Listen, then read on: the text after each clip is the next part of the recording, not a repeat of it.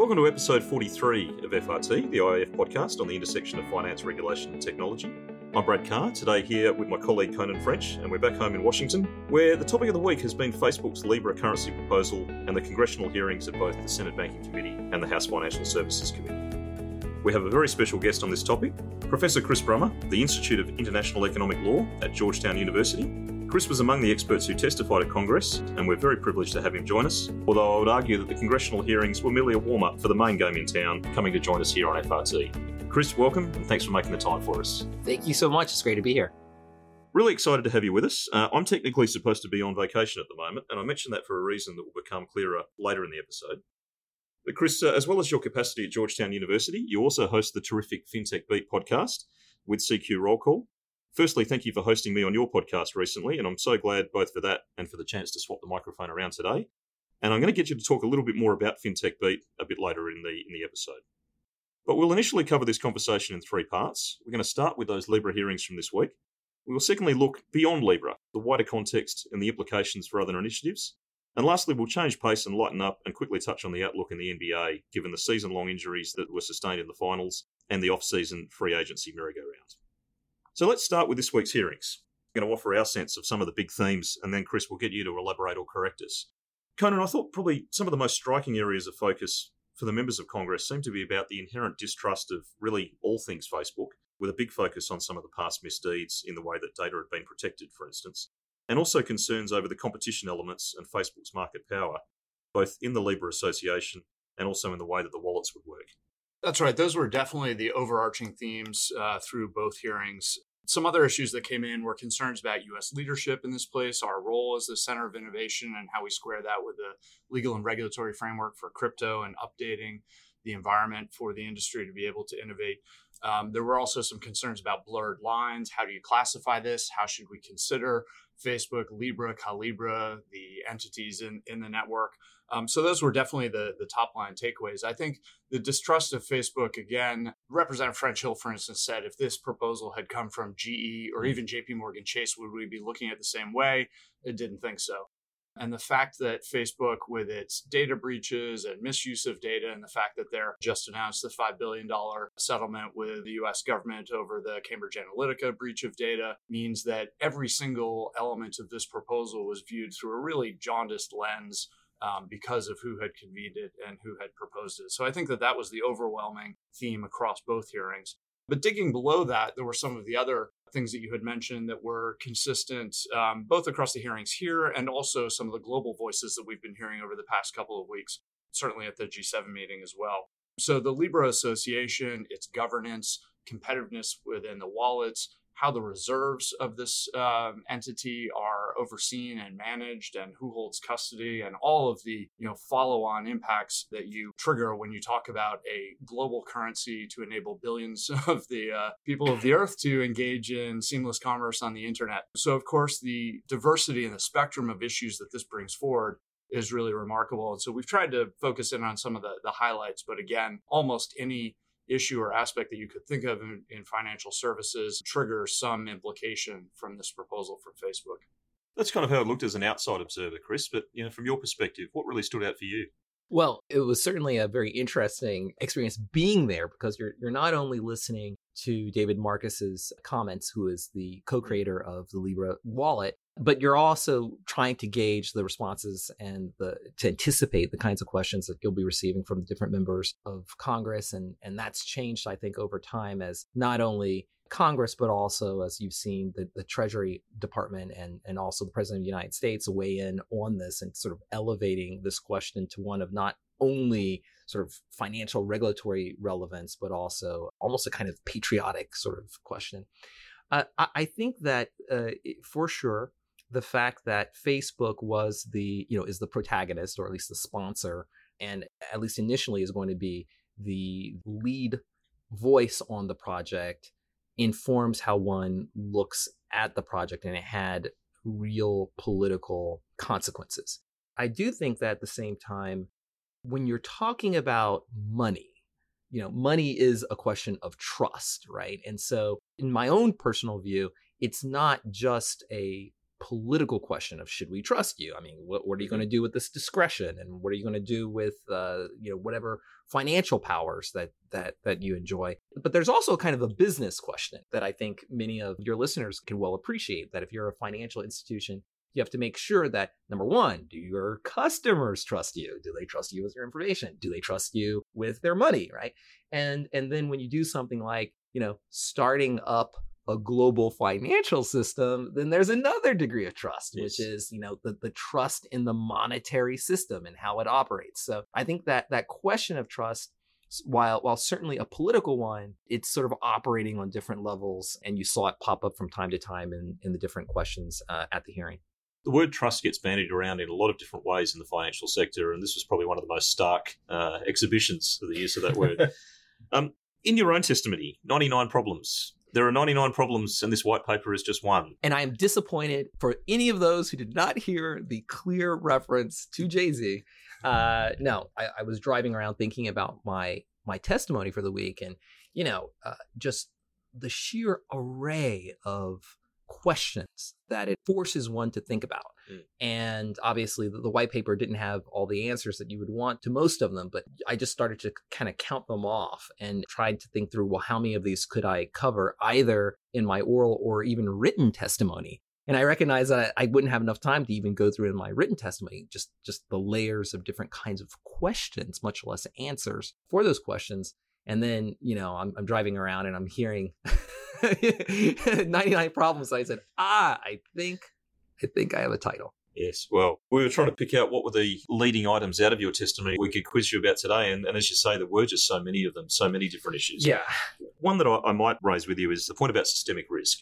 It came up in some of the, the questions from Congressmen whether FSOC needs to designate Libra as a SIFI, as well around the overall scale of the 2.7 billion customers.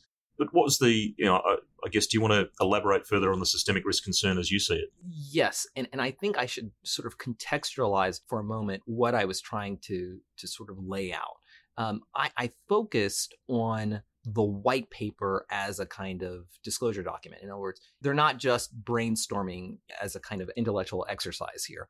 There are lots of ways to do that. You can call people, you can send them emails, there are carrier pigeons, there are lots of ways to do this. Instead, they decided to have a kind of global marketing campaign and to put it into a white paper. And I was just looking at it because it raises regulatory questions about is it a security? And you heard a lot about that. But just sort of looking at, well, what kinds of things would one normally just want to know before putting or getting your hands on a, a Libra currency?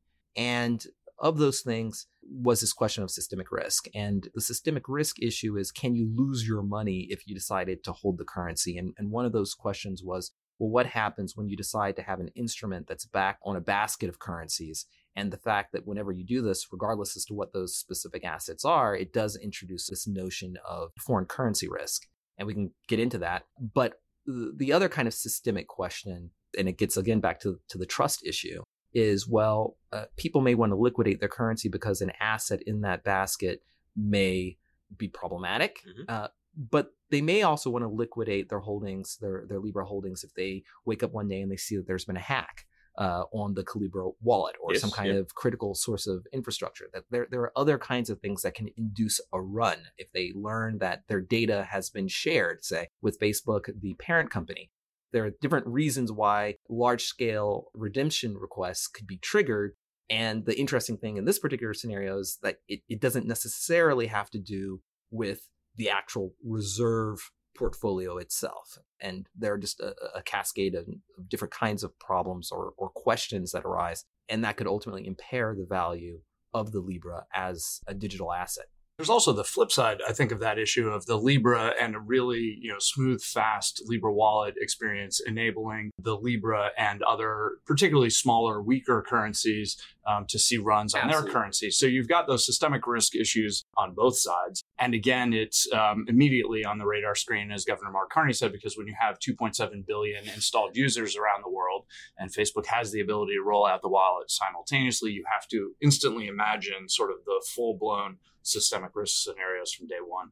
That's exactly right, and and also when you when you take into account who those other members of the Libra Association are, I mean, they are are people that if they decide to truly buy in, literally uh, to the system, they could help scale up uh, the Libra quite significantly and quite quickly. You know, if, if Lyft or Uber or you know decided to either offer real discounts for people who decided to use Libra and to, to, to transact with it, and you can imagine that the Libra economy could become quite significant quite quickly under the right circumstances. And I think the world has also watched, you know, Chinese digital finance and how rapidly that scaled. Just said this could go very, very quickly, and we need to learn from that experience. The point you made about the FX risk and, and also the question of is it a security? And I thought this was a, a more prominent theme for the House hearing than it was for the Senate. But in, interestingly, I thought the point was made around, you know, David Marcus certainly articulated you wouldn't buy into this to make money or as an investment, you know, given the intended stability.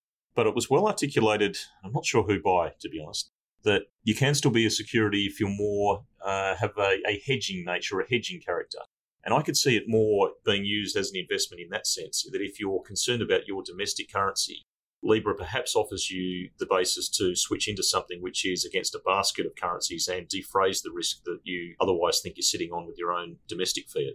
Yeah, you know, that is a really interesting way to look at it. I mean, part of the analysis, and I think people fail to sometimes appreciate, is there are different ways you can become subject to US securities laws. Now, the normal gateway in this kind of situation is to go through the old SEC case of this Howey case and it involves some orange groves, and I won't get into all the details. Uh, the, the question is ultimately, is there an investment contract? And what you see is that all of the elements of this particular judicial Supreme Court test have been fulfilled, except for the question as to whether or not there's an expectation of profit. In other words, if you, if you get your hands on the on, mm. on Libra, are you expecting to make money?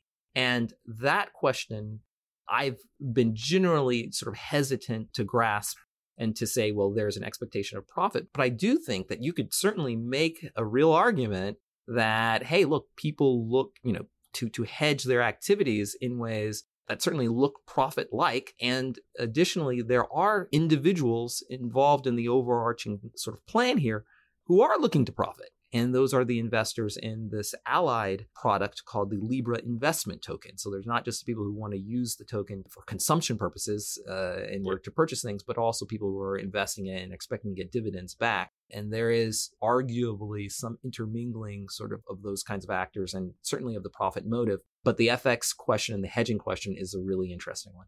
So we went into these hearings, I think, with far more questions than answers, and, and that was certainly where the white paper a month ago had positioned us. I wouldn't say that we got a lot of answers this week, but it certainly provided some more areas of detail and probably sparks that discussion further.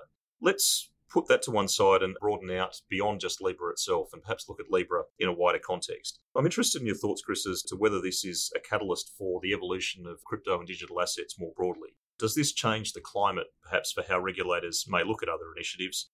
Might regulators or central banks that are concerned by Libra, but simultaneously not wanting to paint themselves into the corner of being perceived as anti innovation, might this change the landscape or the posture in the way that, that some of those other proposals might be looked at? I, I think there are two ways to look at that. Number one is, is it changing the crypto community in terms of what they're thinking about doing, in terms of their new developments in the pipeline? Everything from enterprise solutions and engagement of distributed ledger technologies to sort of the early stage folks who are just trying to kickstart their own new cryptocurrencies or payment solutions. There is the the regulatory question, how they want to rethink things. I think that to the former, you saw quite a few discussions in a really coordinated voice, let's say, uh, from folks in the crypto community trying to distinguish, say, the Libra digital asset to cryptocurrency and, and, and sort of saying this is not a real cryptocurrency. This is this is not us. And I think that they're trying to do it for uh, legal purposes, you know, so that lawmakers don't throw them all in, in one basket, to mm-hmm. use the pun, and and and also as, as a service for education, so that people can know that blockchains are are very very different, as are the payment solutions and the risks and rewards that they bring to the table.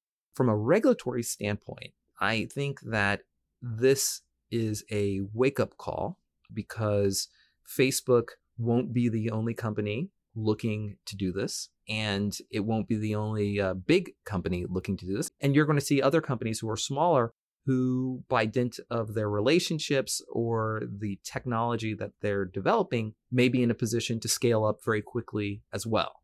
And so it's going to force regulators not to necessarily play the ostrich with these issues. And I think sometimes there's a tendency, a natural tendency to do so with things that are complex and hard and no one really understands in the regulatory community. And then the central banks themselves are going to be forced to ask themselves, you know, is our legacy payments infrastructure robust? Is it modern? Is it useful? And how effective is it in a world of global interactions and payments? And that's certainly a conversation that's happening around the world. And you saw it in both hearings where, you know, one member posited the only reason why you're here is because the Federal Reserve hasn't rolled out a real-time RTGS system to consumers here in the US. You also saw, I think, Chairman Crapo saying the United States should lead in establishing these rules of the road and oversight of similar initiatives around the world. And there was a lot of question why are you going to Switzerland? Is it because we don't have the right legal and regulatory frameworks to deal with crypto initiatives here in the US? So it definitely seems to have I think, forced rethinking in some communities that say, oh, gee, Switzerland and Singapore and increasingly others have these frameworks in place. Is this now going to be a competitive advantage that we need to catch up? There's also, you know, the question of other market players. You know, the IIF we've been convening roundtable meetings with Bank for International Settlements and other players for almost four years now to say this technology is coming to the mainstream and we need to think about um, what that means for the global industry. So it does seem to be another starting gun. You know, the peak Bitcoin two years ago was one, but as the air was let out of that speculative bubble, you know, I think people relaxed a little bit. And now you see people ranging from the head of research at the People's Bank of China saying, we were ahead on this, we're now behind, we're going to catch up again. So, as you said, and even David Marcus said in the hearing, you know, if it's not Facebook, it will be somebody. And as upset as you are with us bringing this forward, you may be even more unhappy with whoever fills this void of, again, convenient, low cost, on demand instant payments across the internet. And there's just so much going on in the world in general, and, and people are trying to figure out both from um, national competitiveness to geostrategic issues. You probably saw the Bank of England, and they are really taking interesting positions with regards to fintechs generally in their payment system on their balance sheet and that perspective you can even see in their initial responses to Facebook's Libra currency. Now, I think that globally one of the challenges that Facebook had was, which you're seeing, is that there needs to be more work in terms of their communications, not just with US regulators, but if you want to do something globally, then you should probably talk to, to some of the uh, folks who are overseeing the markets in which you're trying to introduce that product. But you are definitely seeing a push, even by some central banks, to rethink what they're doing. And I think that's why we saw David Marcus a couple of times reference that he was working with Benoit Cœuré and others in the G7 working group. There are reports that they've been talking to all of the central banks in the G7 and, and a broader group. So I think they are trying to reach out, and it will be interesting to see how these groups react. Does the Libra white paper proposal really drive kind of a global reworking of the global framework and infrastructure? Or does it stay really just focused on this single proposal and how quickly do these things go? Yeah, and it, could even kickstart even more discussions in areas that people are not expecting. I mean, certainly we have the consensus that was brought in June in terms of some of the anti money laundering issues, but the very fact that this has almost mm-hmm. reignited certain kinds of questions to say, well, well, is is, is that enough? You know, what do we do with peer to peer infrastructures? Because all this attention is now being focused on what happens in between the on and the off ramps, right? And maybe that sparks yet another round of conversations. I mean, it's, it's very hard to predict, except we can predict that there will be something. I mentioned central banks a little there, and, and you mentioned the Bank of England, and I'll, I'll, give a quick shout out to Huw Van Steenis, the Bank of England's uh, Future of Finance report that was published a couple of weeks ago. It's a really great report that I really do recommend to all listeners to get onto and read, and we're hoping to get Huw on here as one of our guests later this year.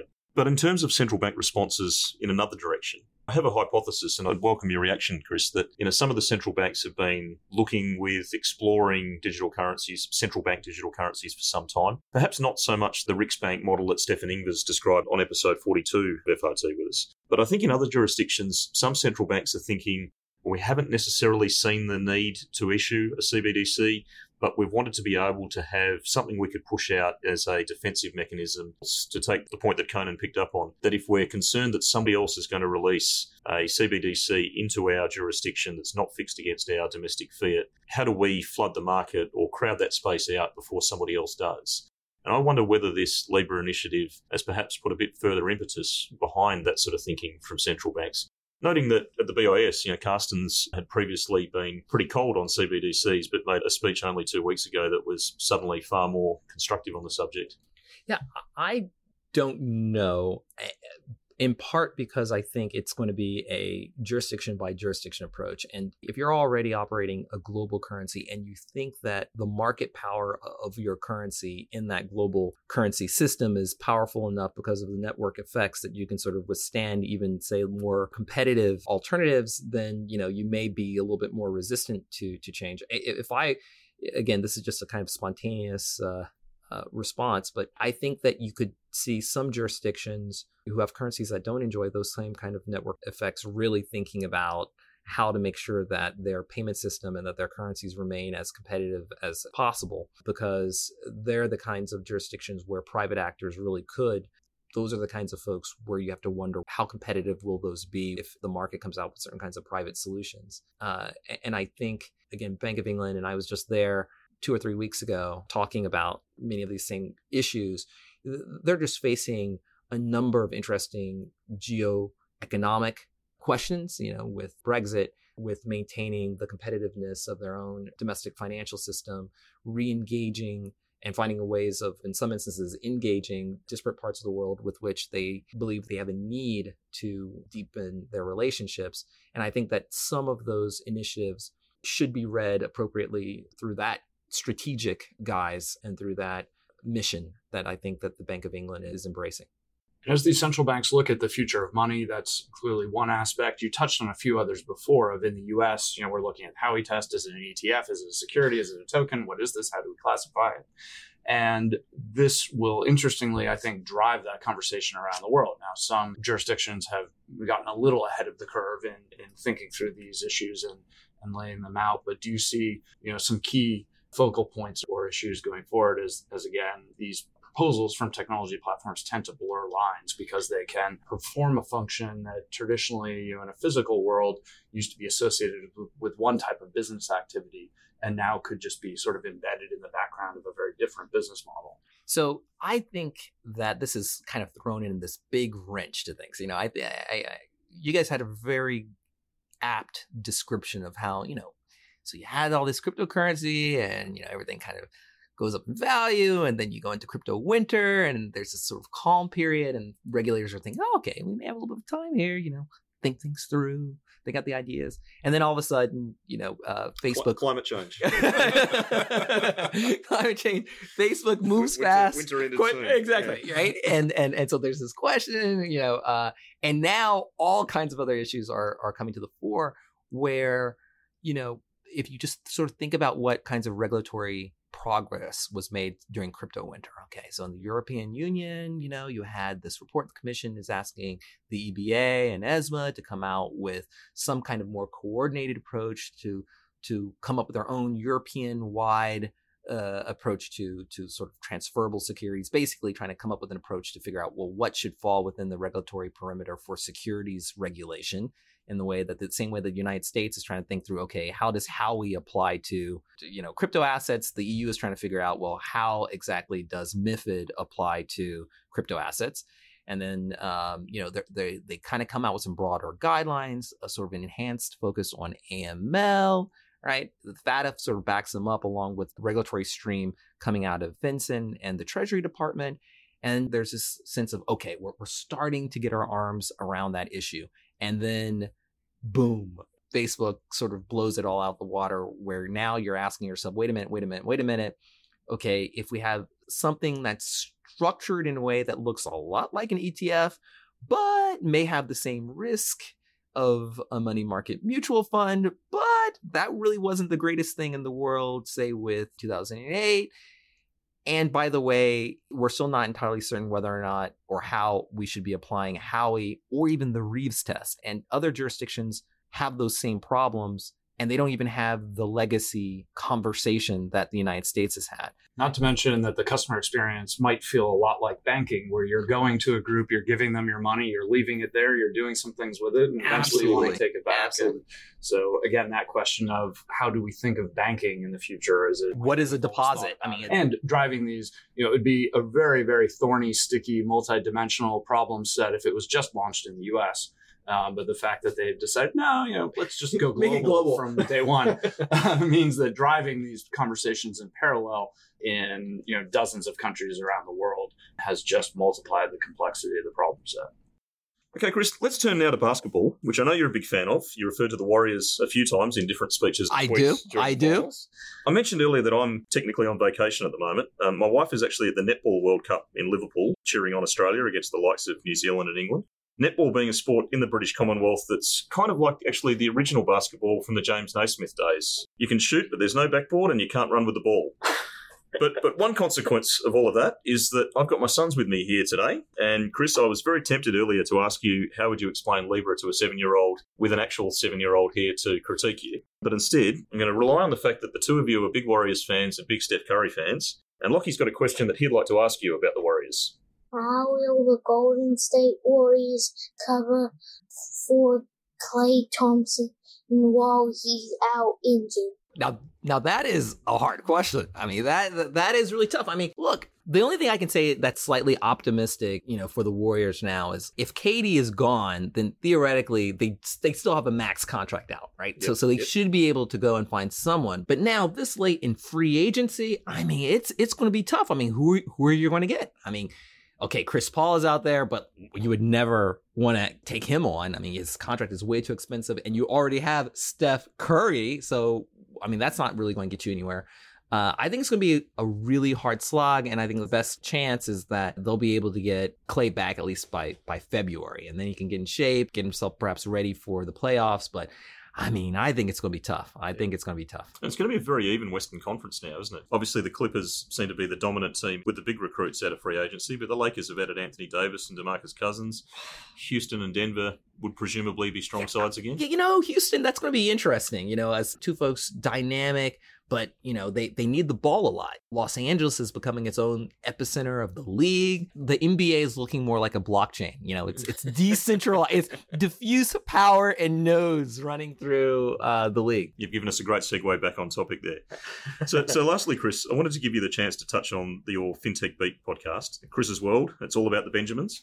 Uh, I really enjoyed the piece we did together with Tim Swanson and Amy Kim a few weeks ago, and I won't just be vain and talk about my episode. It was a great piece also that you did last week on the different meanings of decentralization. Can you tell our listeners a little bit more about FinTech Beat? Yeah, well, FinTech Beat is what we're hoping to do over at uh, CQ Roll Call as an attempt to educate people about financial technology and regulation and policy, and to, of course, do it in a fun way. You will see more than just a couple of references to 1990s hip hop. And uh, we think that these kinds of things and popular culture more generally kind of flows throughout our podcasts because uh, we want to, I forgot exactly what Rousseau said, but to entertain and instruct at the same time. And uh, as someone who's been teaching now for over a decade, I've learned that that's by far the best way to make your point clear. Well, Chris, thanks very much for joining us. I realise what a crazy couple of weeks you've had, no doubt, leading into the testimony that you gave at the House Financial Services Committee, and we appreciate you making the time for us. Chris, you made a number of great points. Um, if I pick out just a couple of those, as you noted, it's a wake up call not only for regulators, but also for others in the financial services industry and in the emerging crypto industry. I like the way that you described that wake up call on the need to not be an ostrich. And I'll put that alongside the other wildlife analogy of the week from Bill Huizenga in the House, who described Libra as a platypus, neither a fish nor a fowl. As you note, we'll probably see a lot more others trying to do this or other things similar to this. Looking ahead on FRT in the coming weeks, Conan and I will continue looking at Libra, including specifically at the currency implications and also at the digital identity element, which was one piece that conspicuously did not get a lot of coverage in the hearings this week. Also, our colleagues Junichi Fujimura and Jonathan Fortune will bring our first Japanese language episode. Please tune in again for those via the IIF website, on SoundCloud, and now on Apple Podcasts. I'm Brad Carr, and thanks for joining us on FRT.